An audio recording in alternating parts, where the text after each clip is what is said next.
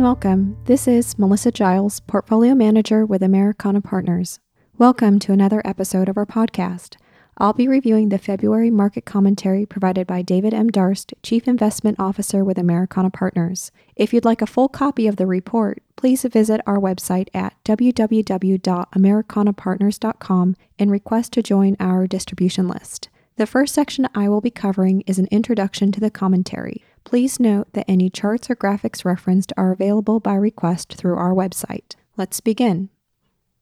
While difficult to predict with any degree of confidence the duration, outcome, and global economic aftermath of the tragic coronavirus pandemic, our current expectation is for continued supportive global monetary policy, solid U.S. labor markets, sturdy personal consumption, and decent economic growth, somewhat higher levels of financial market volatility than experienced in 2019 and mid to high single-digit total returns for the S&P 500. From a portfolio positioning standpoint, we counsel caution and conservatism, with shorter duration, higher grade exposure in the fixed income realm, and caution around overexposure to high PE growth stocks, instead emphasizing high quality defensive sectors with more reasonable earnings multiples and well covered dividend support. One picture is worth a thousand words. The influential Norwegian realist playwright Henrik Ibsen, 1928 1906, first said, A thousand words leave not the same deep impression as does a single deed. After his passing, this saying was plagiarized and paraphrased into its modern expression. In March 1911, the Syracuse New York Advertising Men's Club held a banquet to discuss journalism and publicity. In an article in the Syracuse Post Standard newspaper describing the dinner, the author quoted his editor as saying, Use a picture, it's worth a thousand words, responding to readers' feedback, including numerous helpful suggestions and being sensitive to the many smartphone driven time demands of modern life, this monthly and occasionally in future months, we feature a select group of charts and associated commentary. We greatly appreciate your reactions and input and this was by David M. Darst, CFA Chief Investment Officer with Americana Partners. Thank you, David. So now let's talk about asset bubbles. The graphic provided is a chart from Real Investment Advice that covers the time period from 1992 to 2016 that looks at growth of the net worth of US households compared to US nominal GDP through the dot com bubble, housing bubble, and the central bankers bubble. The key takeaway is that with plenty of good news driving financial asset prices, including accommodative monetary authorities, a relaxation of trade tensions, the vote taken to conclude the impeachment proceedings, a robust labor market, and solid wage growth, expansionary January readings in the ISM manufacturing and ISM non manufacturing indices, and in Germany, despite December's industrial production weakness, an apparent bottoming in manufacturing orders and business expectations, we think it is important to keep in mind the outsized growth rate of U.S. households' net worth compared to the growth rate of U.S. nominal GDP. As the old saying goes, trees don't grow to the sky, and in our opinion, the length and strength of the bull markets in stock and bond prices should invoke increased caution, vigilance, and portfolio protection through rebalancing, risk management, and adequate cash levels where appropriate. Next, let's cover financial conditions. The graphic provided is a chart posted in the Wall Street Journal on January 24, 2020, in the Daily Shot that examines the Chicago Fed National Financial Conditions Index through a time period of 2002 to 2020.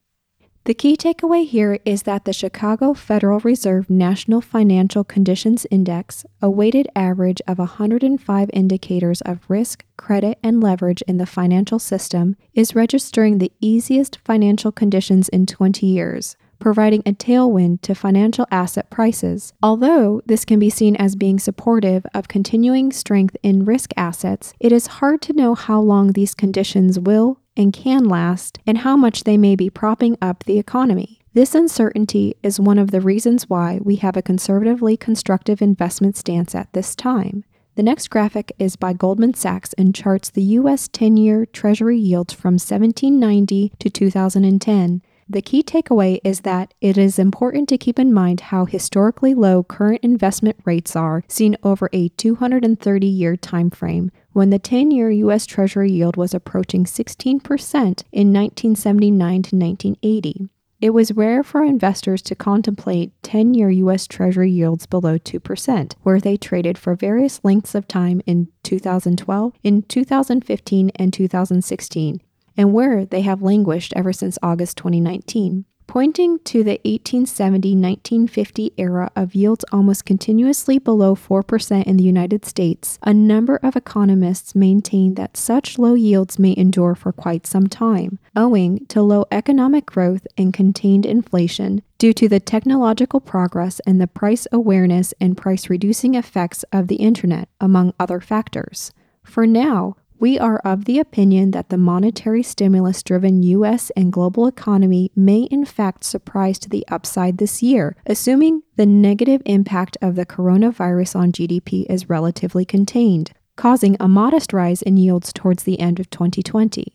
Now, let's cover the Wuhan coronavirus. The two graphics in the original commentary are one, a table from the Business Insider that compares the Wuhan coronavirus to other major viruses, and two, a chart that illustrates the number of infections from SARS in 2003 versus the coronavirus in 2020 and the swine flu in 2009. The key takeaway here is that comparing the Wuhan coronavirus to other major viruses of the past half century shows a considerably lower fatality rate but a higher infection rate in China than the global infection rates reported during the 2002 SARS and 2009 swine flu H1N1 pandemics. Although the number of cases is now significantly higher than in the charts above, over 44,000 as of February 12th, the fatality rate has continued to hover around 2% as shown. From a fundamental health and economic standpoint, the key questions involve the degree of success the authorities will have in containing the virus, the speed and efficacy of vaccine development and application, the immediate and intermediate term effects on travel,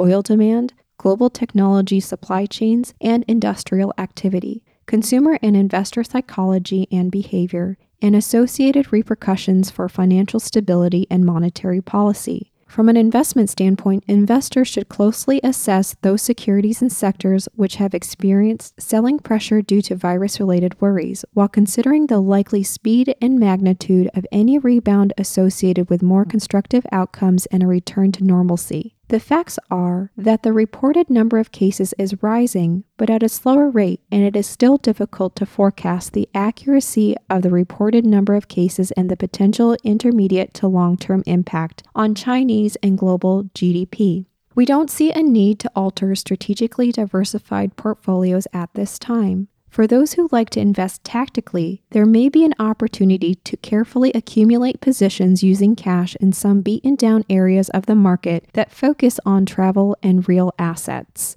The next graphics provided in the February commentary explore leading economic indicators. One graph from the Wall Street Journal's Daily Shot charts the Conference Board U.S. leading index month over month from 2005 to 2020. The second chart is a graph showing the leading indicator without the S&P 500. The key takeaway here is that the Conference Board Leading Economic Index LEI for the US uses 10 key variables including among others employment and manufacturing data, housing building permits, spreads between 10-year US Treasury bonds and the Fed funds rate, the inflation adjusted M2 money supply, consumer sentiment, and the S&P 500. Historically, these variables have turned downward before a recession and upward before an expansion. Driven by large negative contributions from rising unemployment insurance claims and a drop in housing permits, the LEI declined 0.3% in December to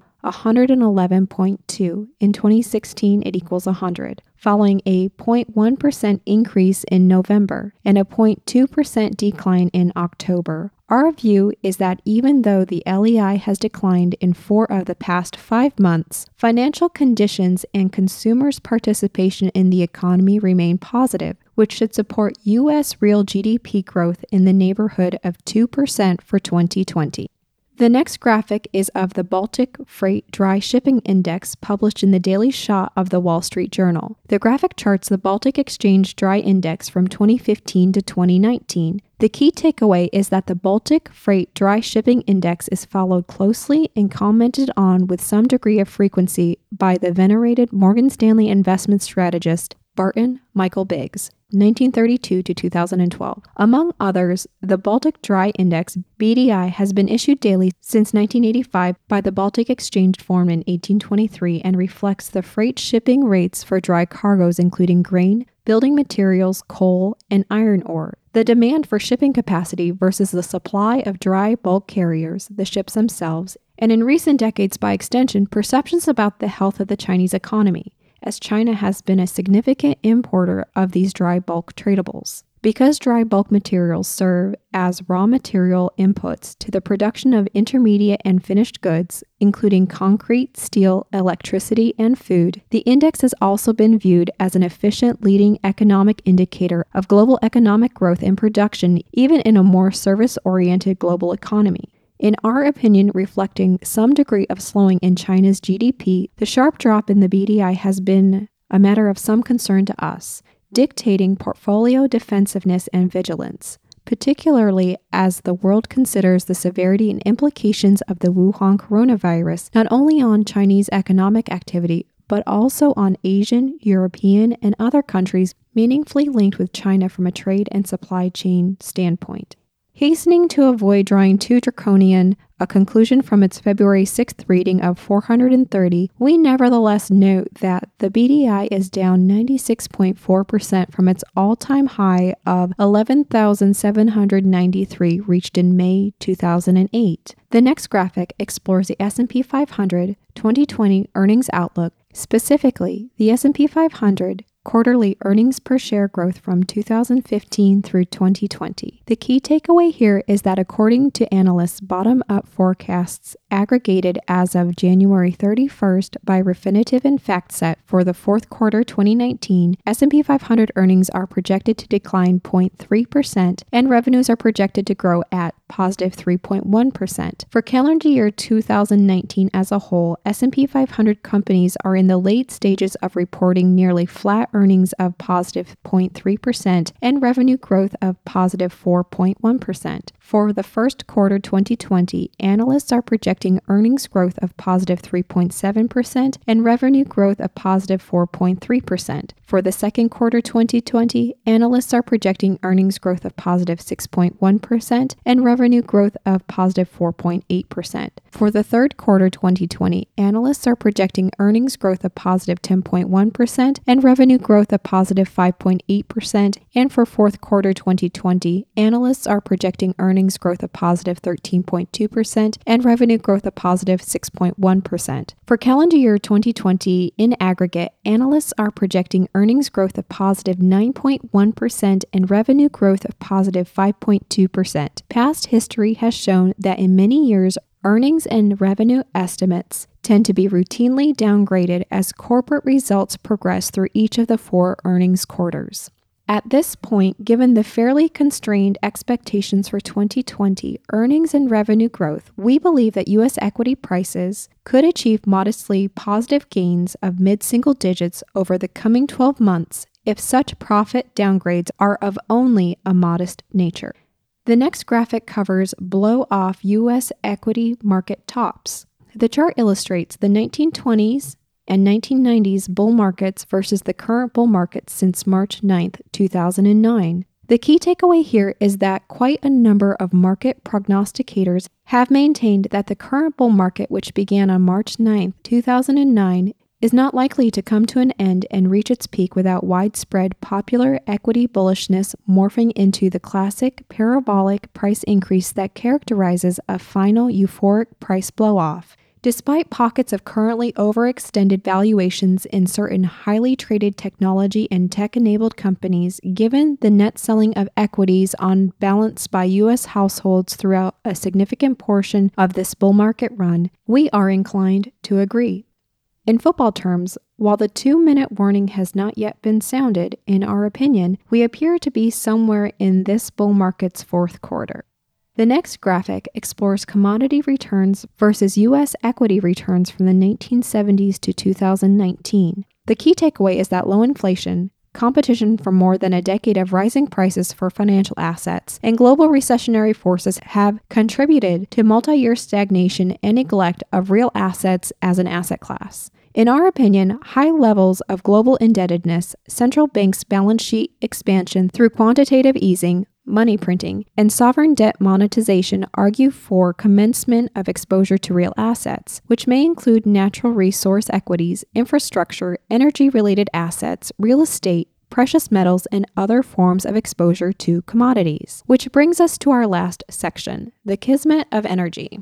The key takeaway here is that with heightened investor focus on decarbonization by pension funds, endowments, foundations, and other investors, the oil and gas sector has in recent years been downgraded, tobaccofied, and even subject to some degree of revilement and vilification. The later two nouns each tracing their origin to the Latin word vilis, meaning cheap or of low value. The energy sector has shrunk to a minuscule 4% of the total market capitalization of the S&P 500, down from over 15% in 2008 and close to 30% in 1980. Oil and gas remain a critically important element of the global economy. In our opinion, those energy sector companies able to continue investing in operations, manage the transition to new energies, and maintain their dividend capacity represent attractively valued income generating investments for the decade ahead. This concludes our February market commentary by David M. Darst. David is Americana Partners Chief Investment Officer. We are available to answer questions you may have regarding the topics discussed. If you'd like a full copy of the report, please visit our website at www.americanapartners.com and request to join our distribution list. Any graphics referenced are available to you at your request. Thank you for listening. This is Melissa Giles, Portfolio Manager with Americana Partners. Stay invested.